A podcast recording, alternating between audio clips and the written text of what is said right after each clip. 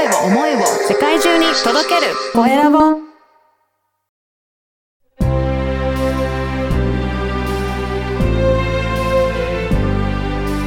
経営者の志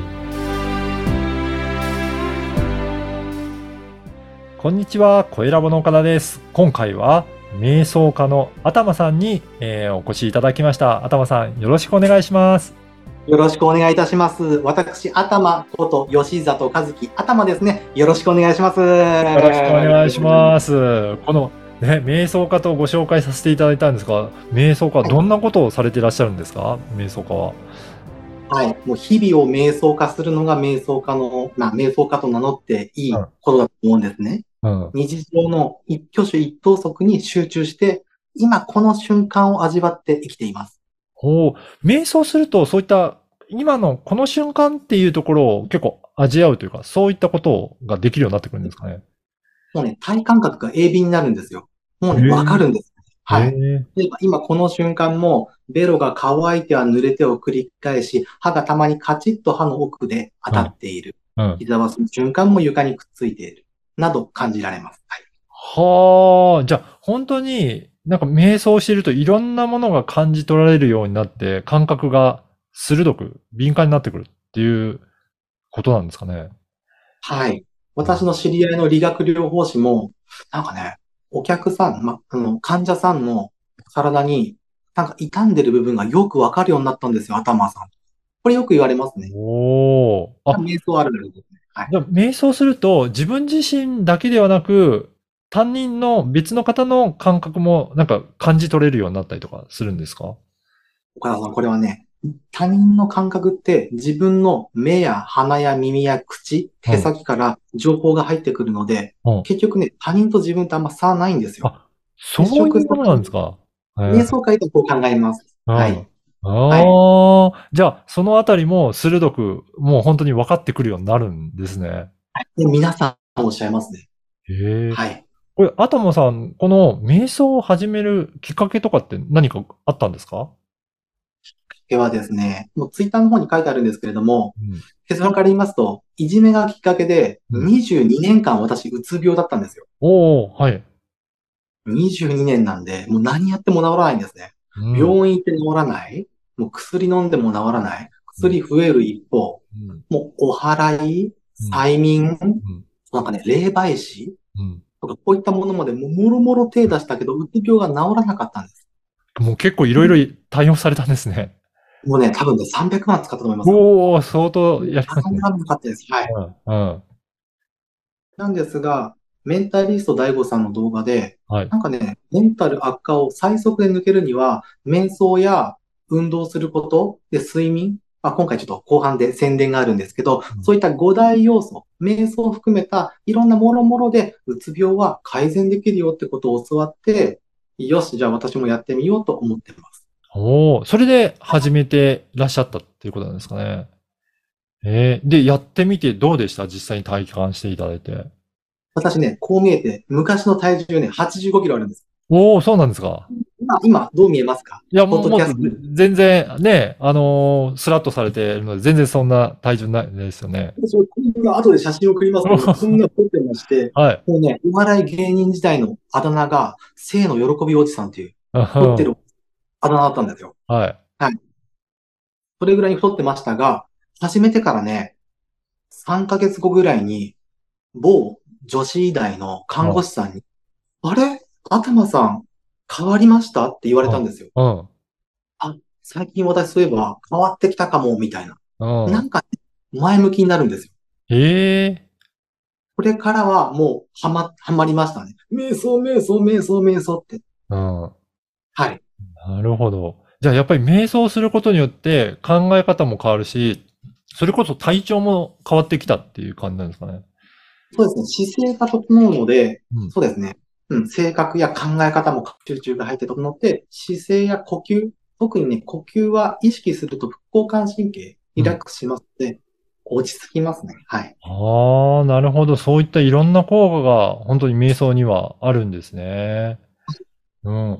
これから瞑想を活用して、どんなことをやっていきたいというふうに考えてらっしゃいますか？はい。私はですね、Zen to Do って、まあうん自分で呼んでます。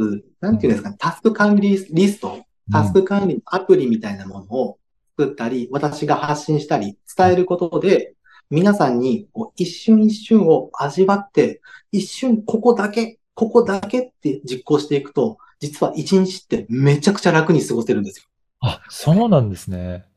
衝撃ですよ。ぜひともね、このポッドキャストをお聞きの皆さん、一度お試しください。Zen to do。詳しくは頭のツイッターまでです。はい。うん、うん。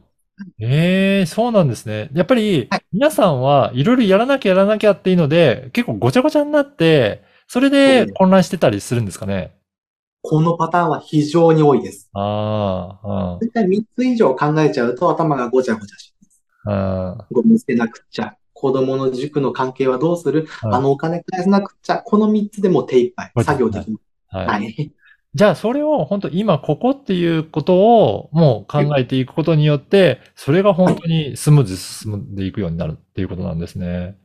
はい。そうですね。ああ、なるほど。この番組はですね、経営者の志という番組ですので、ぜひ、頭さんの志についても教えていただけるでしょうか？私の志はですね、もう一言で言うとこれなんです。瞑想は世界を変える。うん、うん。こう言いたいんですね。あの、例えば1960年、はい。まあ、東京オリンピックぐらいでしょうかね。その時代と2010、2010年、うん。GDP で言うと多分ね、2倍以上違うと思うんですよ。はい。なんですけど、幸福度は同じだそうです。おー、そうなんですね。うん。はい1960年から、まあ幸福度に関しては2010年までほぼ横ばい。うん。おそらくね、年収、年収も関係ありますよ。私も法人持ってるので、まあ、年収年収を上げたいと思いますけど、うん。私が一番コミットしたいのは幸福感なんですね。うん。うん。はい。まあ、幸福感があった方がですね、お仕事も楽しくできると思うんですね。うん。うん。はい。こういった、なんか瞑想や一瞬一瞬の大切さ、これを世界に広げていって、うん。うん。なんか世界の人々が、例えばですね、直近で最近もニューヨーク市かな？ニューヨーク市の全学校で呼吸が5分間義務付けられました。えこれは瞑想と向こうは言えないんですよ。仏教要素だから。えうん。はい。キリスト教を混ぜて呼吸の時間ですってやってるように、実は瞑想はめちゃくちゃすごい可能性を秘めてると思ってるんです。うん。魅力の部分を世界中の人々に広める。これが私の志です。うん。これやっぱり広めていくと、幸福度が上がる。まあそういった人もどんどん増えていく、広がっていくっていう、まあはいそういった世界になっていくっていうことなんですね。私はそう信じています。おー。いや、本当に今回いろいろお話聞いて、あの、頭さんのことすごく気になるなという方いらっしゃると思うんですが、まあ、ツイッターの URL もこのポッドキャストの説明欄に記載させていただきますし、はい。ぜひ、あの、今、クラウドファンディングも挑戦されていらっしゃるんですよね。そうです。挑戦してます。はい。ぜひそのこともちょっと教えていただけますか？はい。えっ、とね、私ね、22年間、うつ病でした。もういじめられまして、15年間ぐらい引きこもりです。うん。もう多分ね、日本国の経営者の中で一番経歴やばいと思うんですよ。私はい。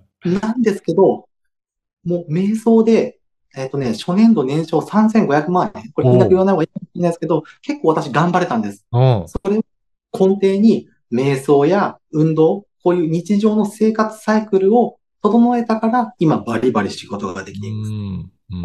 秘訣みたいなものを書いた電子書籍ですね。うんこれ、あ Kindle Unlimited でも閲覧できるようになるのですが、これ、このクラウドファンディング、皆様にぜひともお力添えをよろしくお願いいたします。うん。いや、ぜひ、このクラウドファンディングの URL も、このポッドキャストの説明欄に記載させていただきますので、ぜひチェックしていただきたいなと思いますよ。ろしくお願いいたします。はいこれ、例えば、どんなリターン品をご用意されているか、なんかいくつか事例も教えていただいてもよろしいですか？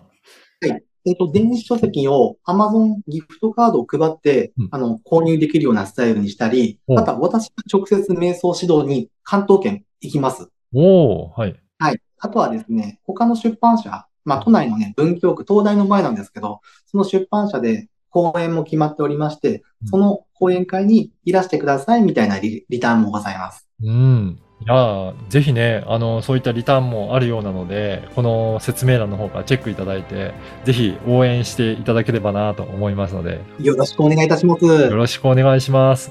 はい。本日は、瞑想家の頭さんに、えーお越しいただきました。頭さんどうありがとうございました。ありがとうございました。皆様に幸せがありますように。